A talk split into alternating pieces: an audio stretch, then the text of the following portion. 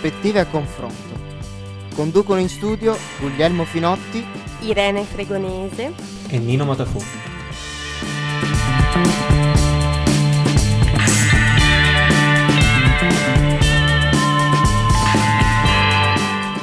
Buonasera, buonasera ascoltatori di Samba Radio, benvenuti, bentornati a una puntata di ZN. Qui è ai vostri microfoni e ai vostri speaker. Guglielmo Finotti che parla, con me in studio c'è Irene Fregonese. Ciao Irene, bentornata. Finalmente ti vedo fisicamente visto che abbiamo passato l'ultima stagione a, su Skype praticamente. Adesso finalmente siamo tornati in studio giusto in tempo per litigare selvaggiamente con il nostro mixer. Ciao Irene. Ciao Gu, grazie per avermi dato l'occasione di tornare ai microfoni di Zetain e grazie anche a Nino che da quest'anno condurrà più o meno attivamente il programma con noi e che qui in studio tra un po' si si presenterà, Nino, lo ricordo ai nostri radioascoltatori, è colui che ha fondato Zetain, quindi grazie Nino di questa meravigliosa opportunità che ci fornisci.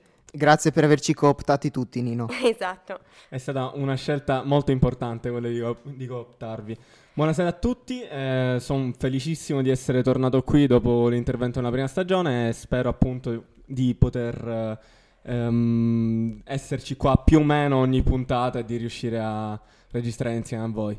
Ma no, più o meno ogni puntata, tu non capisci, tu adesso sei prigioniero, sei praticamente condannato per l'eternità a fare puntate di Zetain con noi. I ruoli si sono invertiti. Esattamente. Comunque, andando al sodo, questa puntata si pronuncia molto croccante. Ah, giusto, il croccante, l'hashtag croccante è, è un nuovo hashtag trending per Zetain, per chi ci segue, assolutamente eh, tutti i crediti vanno a Irene.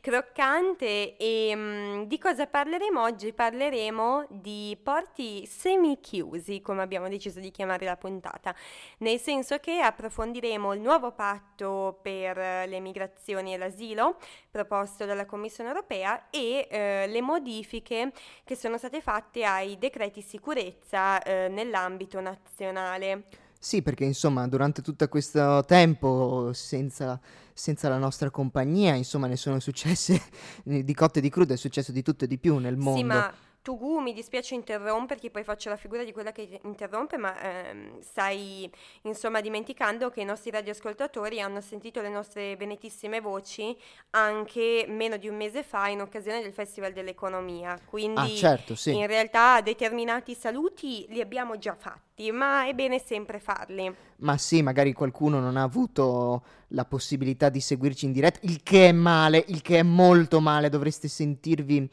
non so come dire... Mm, Mortificati. In, sì, ecco, bravo, in, in, colpa, qualcosa del genere. Cioè, ragazzi, co- su via, noi, noi, noi, creiamo le occasioni, ci aspettiamo che i vostri, noi, mm, vostri, voi come follower ci stiate dietro, insomma. Insomma, Guglielmo è sempre il solito, farà un sacco esatto. di spam ai nostri canali social. Spam, spam, spam.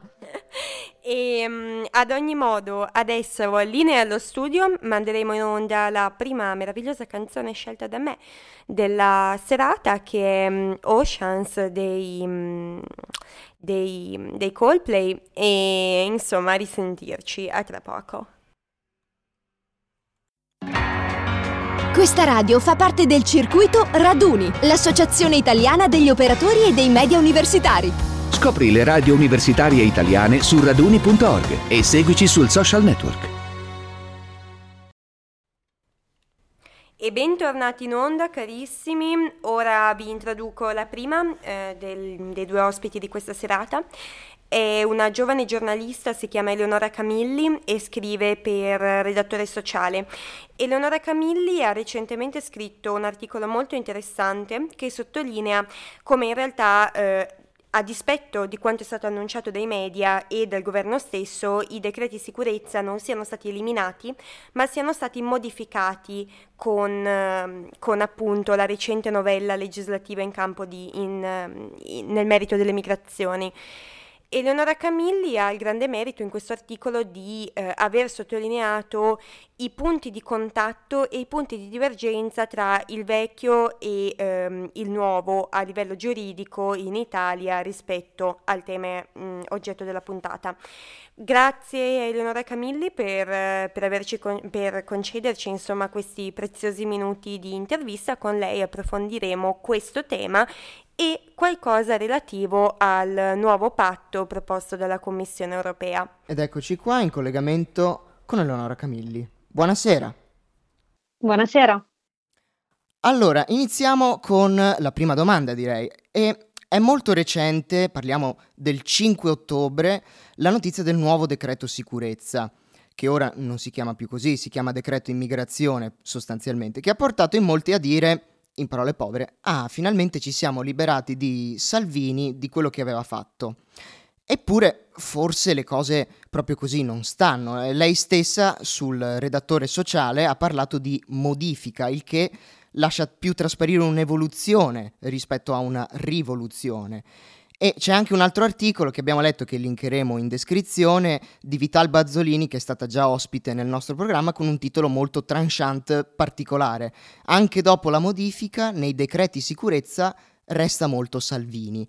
E insomma, cos'è cambiato? Si poteva, si doveva magari fare di più allora sì, come dicevi giustamente, non si parla più di decreto sicurezza, scompare la parola sicurezza, si parla di immigrazione e protezione internazionale, però eh, nei fatti eh, questo nuovo decreto nasce sull'impianto normativo dei vecchi decreti sicurezza che quindi non vengono abrogati come veniva chiesto da più parti, anche da diverse associazioni, ma vengono appunto modificati. Ehm, sicuramente ehm, ci sono degli aspetti positivi sul piano della protezione internazionale, viene ripristinata una sorta di protezione umanitaria, vengono allargate eh, le categorie di permessi di soggiorno per i quali sarà possibile eh, convertire in permessi di lavoro e, e, c'è tutta una parte di ripristino dell'accoglienza eh, e quindi da questo punto di vista è sicuramente un passo in avanti, su altri aspetti vediamo soltanto dei timidi passettini direi. Ok, dunque il nuovo patto per la migrazione e l'asilo proposto dalla Commissione europea cerca di risolvere le reticenze dei vari Stati membri a un meccanismo di redistribuzione forzata e eh, si pone l'obiettivo ambizioso sicuramente di arrivare a una solidarietà tra Stati in un modo differente rispetto a quello attuale, ossia mettendo i vari Stati membri di fronte ad un meccanismo di flessibilità solidale, quindi accoglienza, aiuto al rimpatrio o supporto agli mh, mm, stati membri sotto pressione migratoria, quali ad esempio il nostro sicuramente e molti altri paesi del sud Europa, eh, primo fra tutti sicuramente la Grecia. Come, come, funziona? Ci può spiegare il funzionamento di, questo, di questa pretesa della Commissione? Allora, ehm, è stata la stessa Ursula von der Leyen a parlare di un nuovo equilibrio tra solidarietà e responsabilità. Ha detto non si tratterà più di decidere se aiutarsi a vicenda, ma come farlo.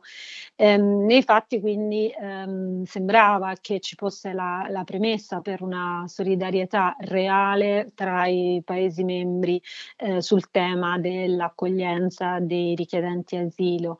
Nei fatti ehm, andando a leggere il Migration Pact sembra che l'accento sia molto di più su, sulla parte dei rimpatri che su quella dell'accoglienza. Infatti mh, non, mm, non, c'è un vero e proprio superamento del regolamento Dublino perché rimane il principio del paese di primo ingresso dove i migranti saranno sottoposti a un pre-screening, quindi all'identificazione, controlli sanitari e di sicurezza. Dopodiché ehm, il secondo pilastro è appunto proprio quello della, eh, dell'equa ripartizione della responsabilità e della solidarietà. Questa eh, solidarietà sarà però flessibile. Che significa? Eh, significa che i paesi potranno scegliere se eh, accogliere richiedenti asilo oppure eh, farsi carico dei rimpatri. Eh, quindi mh, questa solidarietà è ehm, molto eh, accentuata sul tema del, mh, delle riammissioni, quindi mh, un paese che decide di non, non accogliere può pagare o ehm, farsi carico appunto di tutta la procedura di rimpatrio del richiedente asilo. Ehm, è chiaramente un, un, concetto di solidarietà molto particolare che è stato anche molto criticato perché fino ad ora abbiamo sempre legato anche la parola sponsorship a, all'accoglienza, eh, per esempio tutto, ehm, tutta la partita dei corridoi umanitari nascono sulla falsa riga delle sponsorship nate in Canada e in altri paesi, quindi mh, diciamo è, è un accento molto più anche mh, in questo caso eh, sulla sicurezza, sulla chiusura che non sull'apertura e sull'accoglienza. Eh, ok, allora una domanda secca. Secondo lei questa proposta della Commissione avrà successo? Cioè si passerà dalla proposta allo strumento legislativo effettivo? Mi spiego meglio, Il, um, i meccanismi decisionali dell'Unione Europea sono ancorati alla volontà politica degli Stati membri e in particolare il tema in questione richiede eh, l'unanimità del Consiglio.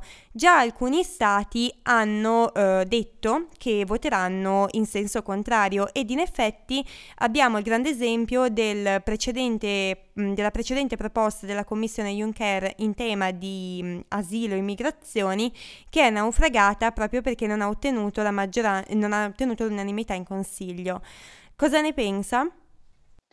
Allora, diciamo, nel fare previsioni possiamo solo basarci su quello che è accaduto in passato e i progetti di riforma, ehm, per esempio quello sul regolamento Dublino, che aveva ehm, all'interno anche un meccanismo di redistribuzione tra i paesi, poi si è bloccato davanti allo scoglio appunto del Consiglio.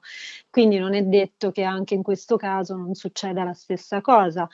Um, in, dato che non c'è l'obbligo a, a, ad accogliere e ci sono diciamo delle misure che ehm, consentono di sviare l'accoglienza, potrebbe avere delle chance questo nuovo patto europeo, eh, però è molto difficile eh, capire se effettivamente poi i paesi si troveranno d'accordo o se di nuovo appunto il Consiglio deciderà di mettere un freno a, a queste modifiche. Ok, un'ultima domanda. Il nuovo patto sulla migrazione sembra riconoscere come negli ultimi anni l'Unione abbia un po' gettato la spugna con i salvataggi in mare e le operazioni di search and rescue. Ora però sembra aver ammesso il suo errore, dove il materiale della Commissione appunto parla di queste attività come un obbligo legale e un dovere morale. E menziona anche espressamente guardie costiere europee. Le chiedo, è forse questo un primo passo verso una nuova presenza ufficiale e tangibile degli Stati membri nel Mediterraneo? Ed è forse questa anche un'inversione di rotta nei confronti delle ONG che si sono prese sulle spalle le operazioni di soccorso mentre Stati come l'Italia le mettevano nel mirino di sanzioni pesanti come appunto nei decreti sicurezza? E in subordine volevo chiedere anche riguardo alle modifiche del decreto sicurezza come considera o come comunque viene considerato questo atteggiamento comunque di sospetto del legislatore nei riguardi delle, eh, delle ONG in quanto appunto non ha eliminato le sanzioni ma ha semplicemente diminuito, le ha semplicemente diminuite. Sì, allora le ONG che si occupano di salvataggio in mare, ehm, tra cui Sea-Watch, Mediterraneo, Open Arms, CI, hanno scritto una lettera aperta alla von der Leyen, proprio alla alla luce di quanto eh, veniva scritto nel, nel, Migration Pact, proprio ehm, dicendosi deluse dal fatto che in questo nuovo patto non ci fosse eh, traccia di, un, di, un'operazione europea di ricerca e salvataggio, insomma ci si aspettava che in qualche modo l'Europa si facesse carico del soccorso in mare proprio anche eh, guardando a quello che sta succedendo nel Mediterraneo centrale, che è completamente sguarnito di navi civili. In questo momento, mentre noi parliamo, non c'è nessuna nave eh, di ONG che sta facendo salvataggio in mare, quindi possiamo presumere che ci sono invece persone in difficoltà che non verranno soccorse. Eh, quindi da questo punto di vista c'è stata molta delusione, eh, non sappiamo che cosa succederà, eh, ma eh, diciamo quello che, che, si sta facendo negli ultimi anni è più mettere in campo delle operazioni di pattugliamento delle frontiere che di soccorso, quindi diciamo è facile prevedere che succederà anche questo. Ehm, tornando al decreto immigrazione che ha modificato i decreti sicurezza, ehm, appunto la seconda parte, quella che non attiene alla protezione e all'accoglienza, ma che eh, parla di eh, soccorso in mare, ehm, ci sono state appunto delle modifiche, ma eh, non le modifiche che ci si aspettava. Ehm, eh, quello delle multe alle ONG era proprio il nodo più controverso del, dei, dei, decreti Salvini, eh, le multe vengono ridotte, non ci sono più le maxi multe milionarie, ma si parla di multe da 10.000 a 50.000 euro, si passa dal piano amministrativo a quello penale, significa che ehm, per poter dare questa multa servirà un giudice, quindi c'è la garanzia di un giudice, eh, però da un punto di vista del messaggio che viene dato, eh, le ONG lamentano appunto che si continui a parlare di criminalizzazione, cioè lasciare una sanzione pecuniaria significa in qualche modo cercare di intimorire chi fa salvataggio in mare. Eh, viene detto nel decreto che questa sanzione non avrà luogo se si contattano in maniera, eh, si contattano subito le autorità competenti le, le autorità, e le autorità di bandiera e se si agisce nel rispetto dei codici e le convenzioni internazionali è quello che più o meno si fa sempre quando si, si fa un salvataggio in mare, è proprio la prassi. Quindi non si capisce perché si continua a parlare di sanzioni anziché inserire nel decreto eh, delle norme che ehm, supportino le, le persone appunto che fanno search and rescue. Insomma, c'è ancora molto lavoro da fare, molte cose da molte matasse, diciamo, da dipanare. Bene, assolutamente sì. Bene, bene. Grazie mille del, dell'intervento, ci è piaciuto moltissimo e speriamo di ripetere anche in futuro. Il nostro tempo a disposizione qui è terminato per questa prima intervista in questa nuova puntata di questa stagione e grazie mille, grazie mille dottoressa Camilli per essere stata qui con noi. Speriamo di riaverla ancora presto. Grazie a voi. Questa radio fa parte del circuito Raduni, l'associazione italiana degli operatori e dei media universitari. Scopri le radio universitarie italiane su raduni.org e seguici sul social network.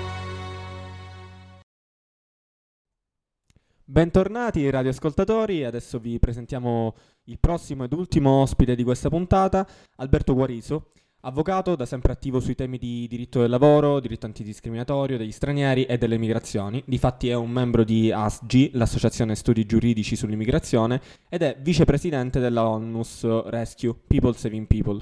Un'associazione che appunto sostiene e realizza sia direttamente con attività in mare che indirettamente con attività in terra progetti e attività sul salvataggio delle persone in difficoltà in mare. Buonasera dottor Guariso, benvenuto a Zetain. Buonasera a voi. Partiamo subito con la prima domanda. Allora, nella presentazione di Rescue si è più volte sottolineato come la vostra organizzazione sia appunto un mezzo per adempiere ai doveri inderogabili di solidarietà e di accoglienza che sono riconosciuti appunto nella nostra Costituzione. Le volevo chiedere se, eh, a suo parere, alla luce delle modifiche dei, dei decreti di sicurezza, rimangono dei possibili profili che contraddicono lo spirito della nostra Carta Costituzionale. Ad esempio, c'è chi ha parlato di una presunzione di colpevolezza per le ONG. Ma insomma, la domanda è molto complessa, teniamo conto che i decreti di sicurezza non sono ancora stati, cioè i decreti, no, queste modifiche di cui parliamo non sono ancora state pubblicate sulla Gazzetta Ufficiale, sono modifiche anche complesse, quindi bisognerà lavorarci su con, con calma. Al momento due cose posso dire importanti che ci riguardano anche come rescue. Uno, è che eh, viene ripresa con una formula un po' ambigua, ma insomma comunque meglio, che comunque viene reintrodotta l'idea che sono comunque fatti salvi il rispetto degli obblighi costituzionali e internazionali dello Stato italiano.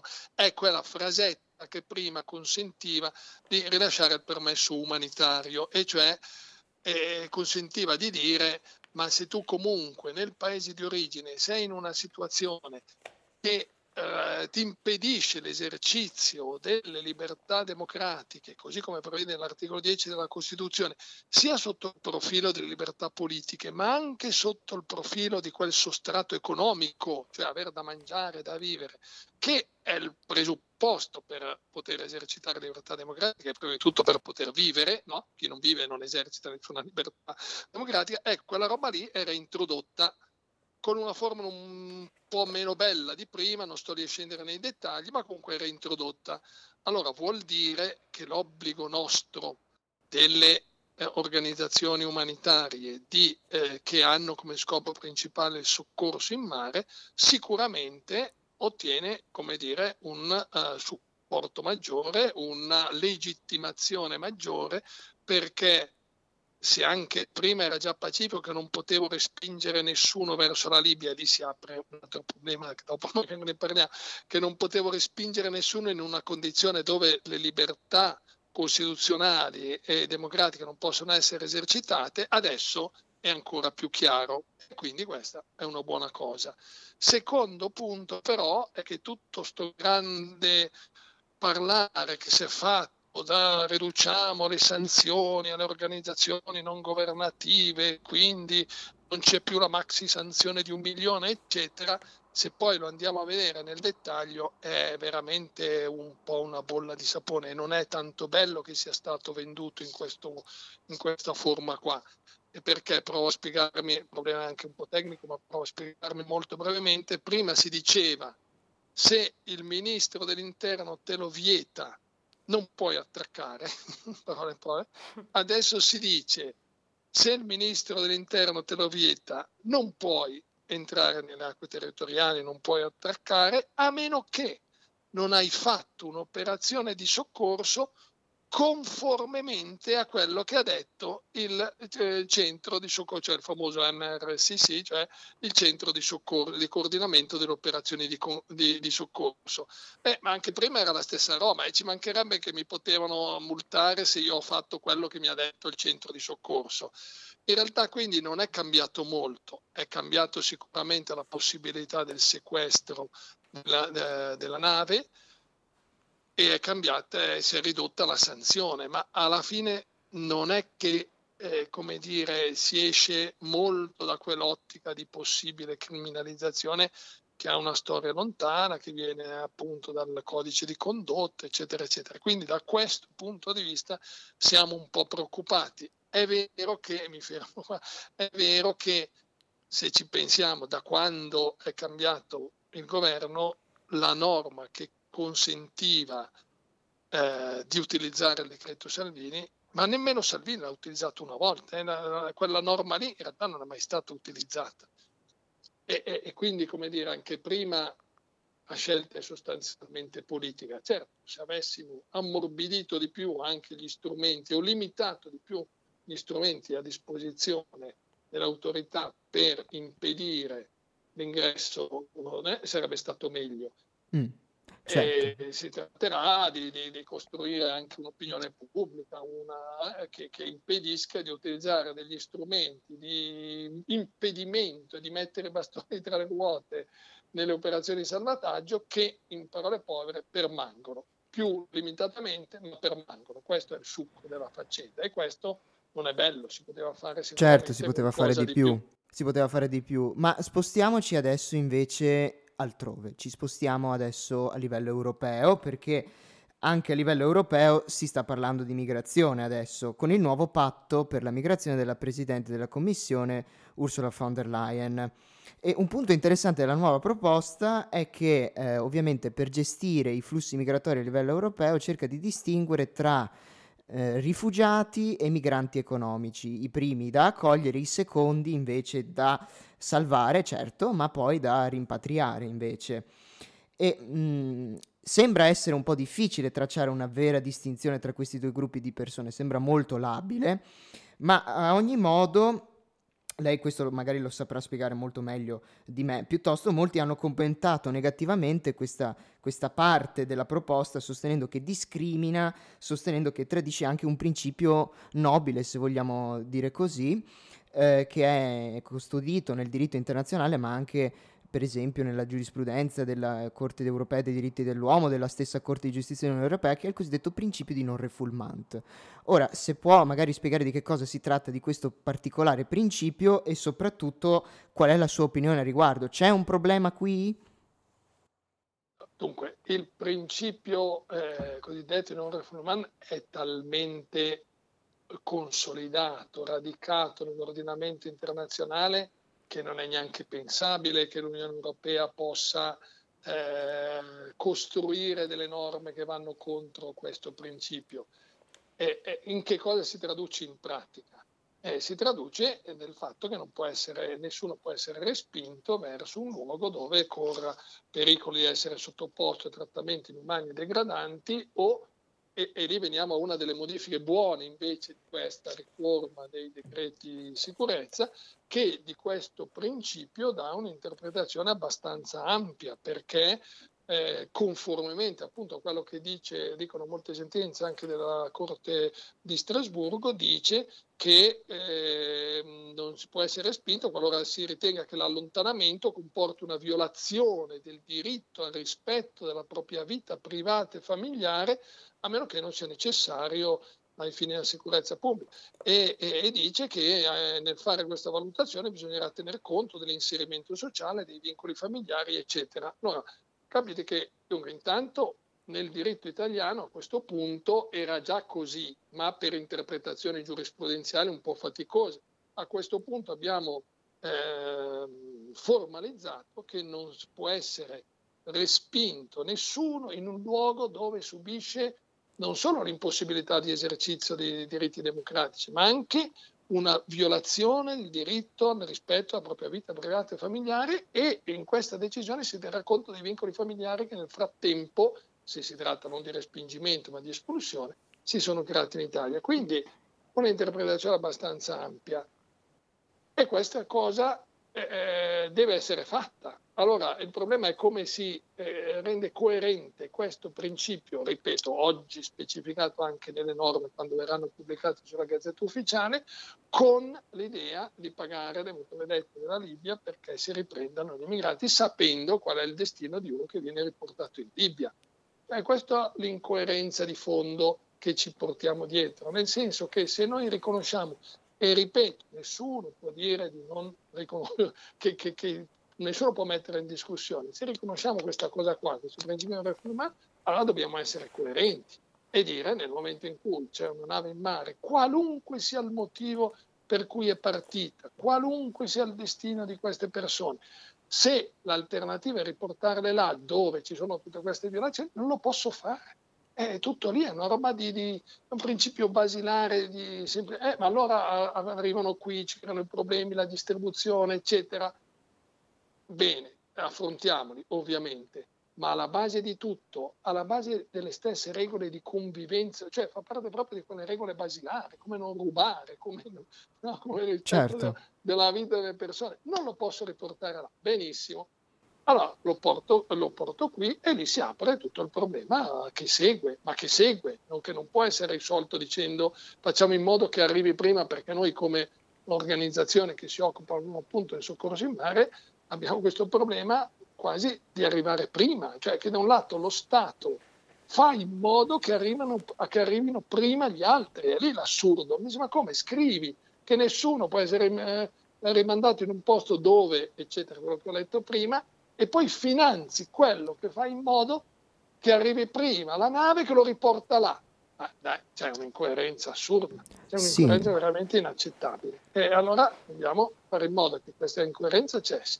Dopodiché arrivati qui, adesso non, voglio, non vado per le lunghe, si aprono tutti gli altri discorsi, redistribuzione, eccetera. No, no, non si preoccupi, è molto interessante in realtà, infatti è una cosa, è una cosa molto interessante vedere questa contrapposizione, eh, diciamo, un po' eh, ironica, eh, diciamo. Dopodiché, certo, io credo che la prima cosa che l'Europa dovrebbe fare è dire non accetto che sul mio territorio avvengano cose come quelle che accadono nei, che accadono in Grecia o nel, nel, passaggio tra Turchia e Grecia in questo periodo. Pensa, pensa che la nuova proposta europea abbia dia un aiuto in questo senso?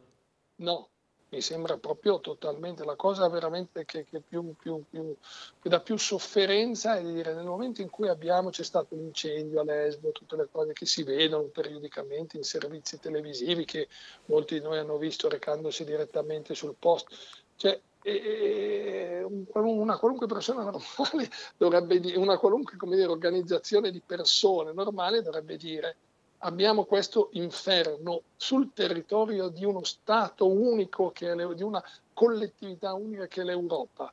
Qualunque cosa deve essere finalizzata a fare in modo che questo finisca, che le persone vengano evacuate da lì. E segnalo che quando c'è stato questo mini accordo recentemente per l'evacuazione delle vittime dell'incendio, l'Italia ha detto io non partecipo perché ne ho già troppi, non so se nella nostra coscienza umana siamo in grado di dire di fronte, eh, ripeto, credo che tutti bene o male hanno visto l'immagine di quello che è successo, le persone che sono lì da anni perché la loro domanda di protezione non procede, non viene esaminata, le autorità greche cioè, sono lì da anni, adesso rimangono anche senza il poco che avevano a causa dell'incendio e noi diciamo non posso prendermi 10, 20, 30, 40 minori dai campi della Grecia.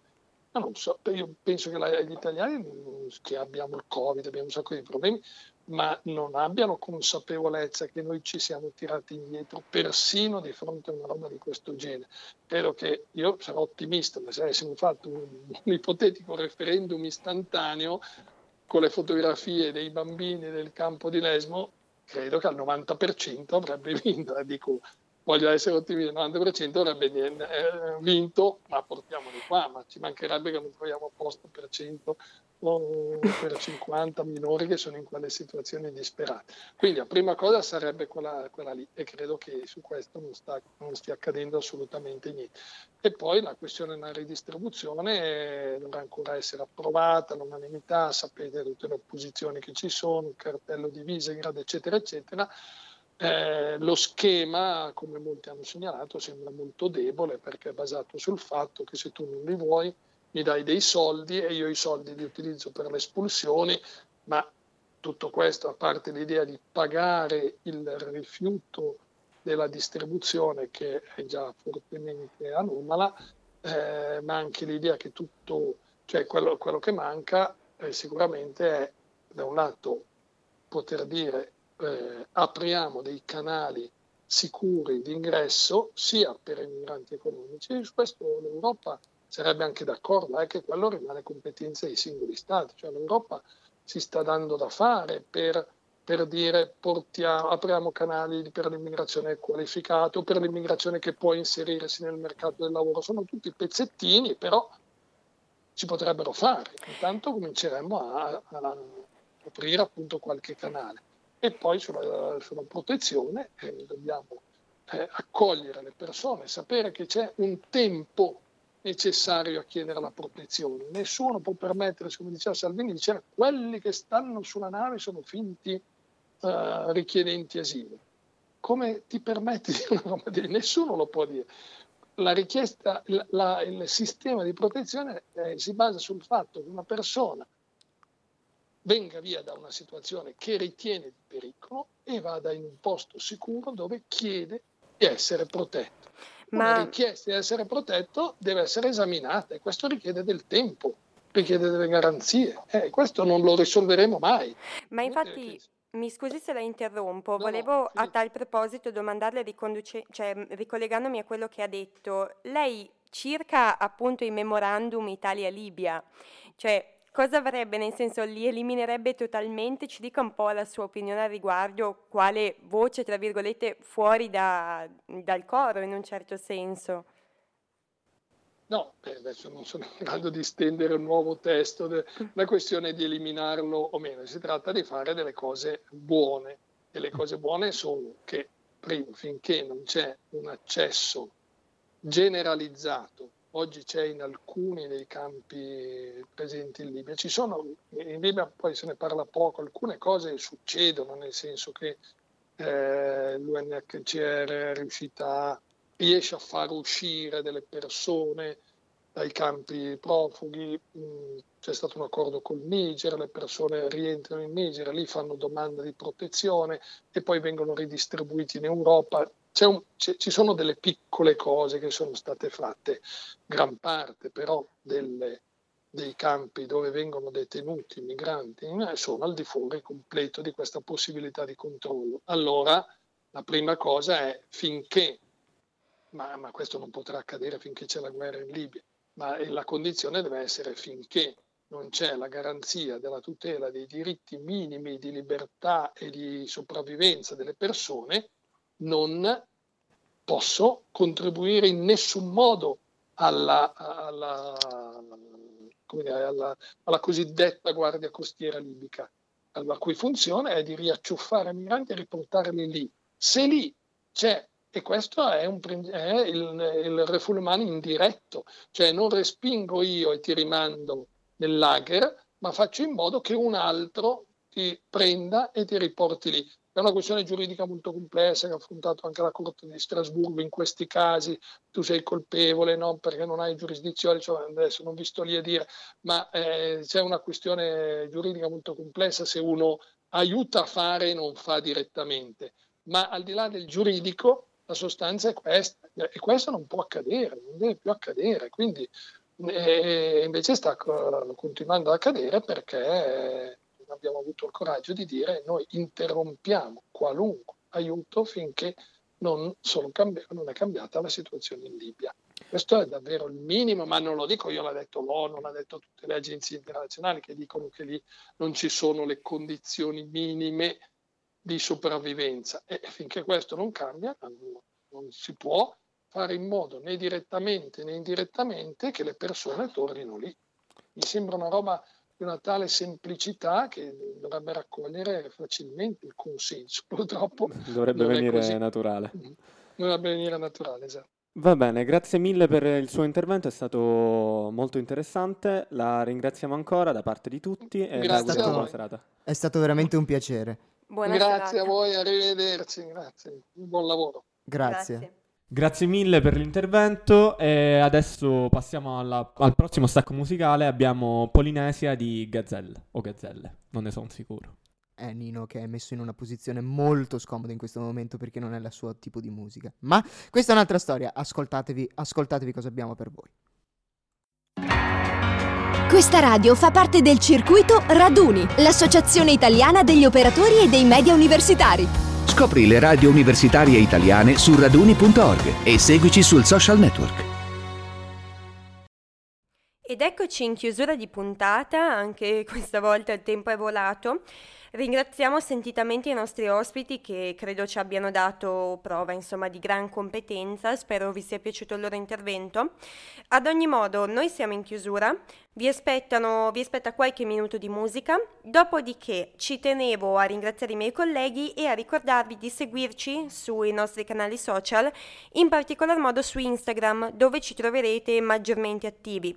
Come sempre vi linkeremo le fonti utilizzate per la puntata, di modo che se vorrete potrete approfondire. E in più adesso dalla, da questa nuova stagione avremo anche su Instagram, pubblicheremo dei post con le fonti. Esattamente, ragione per cui vi dicevo di seguirci lì.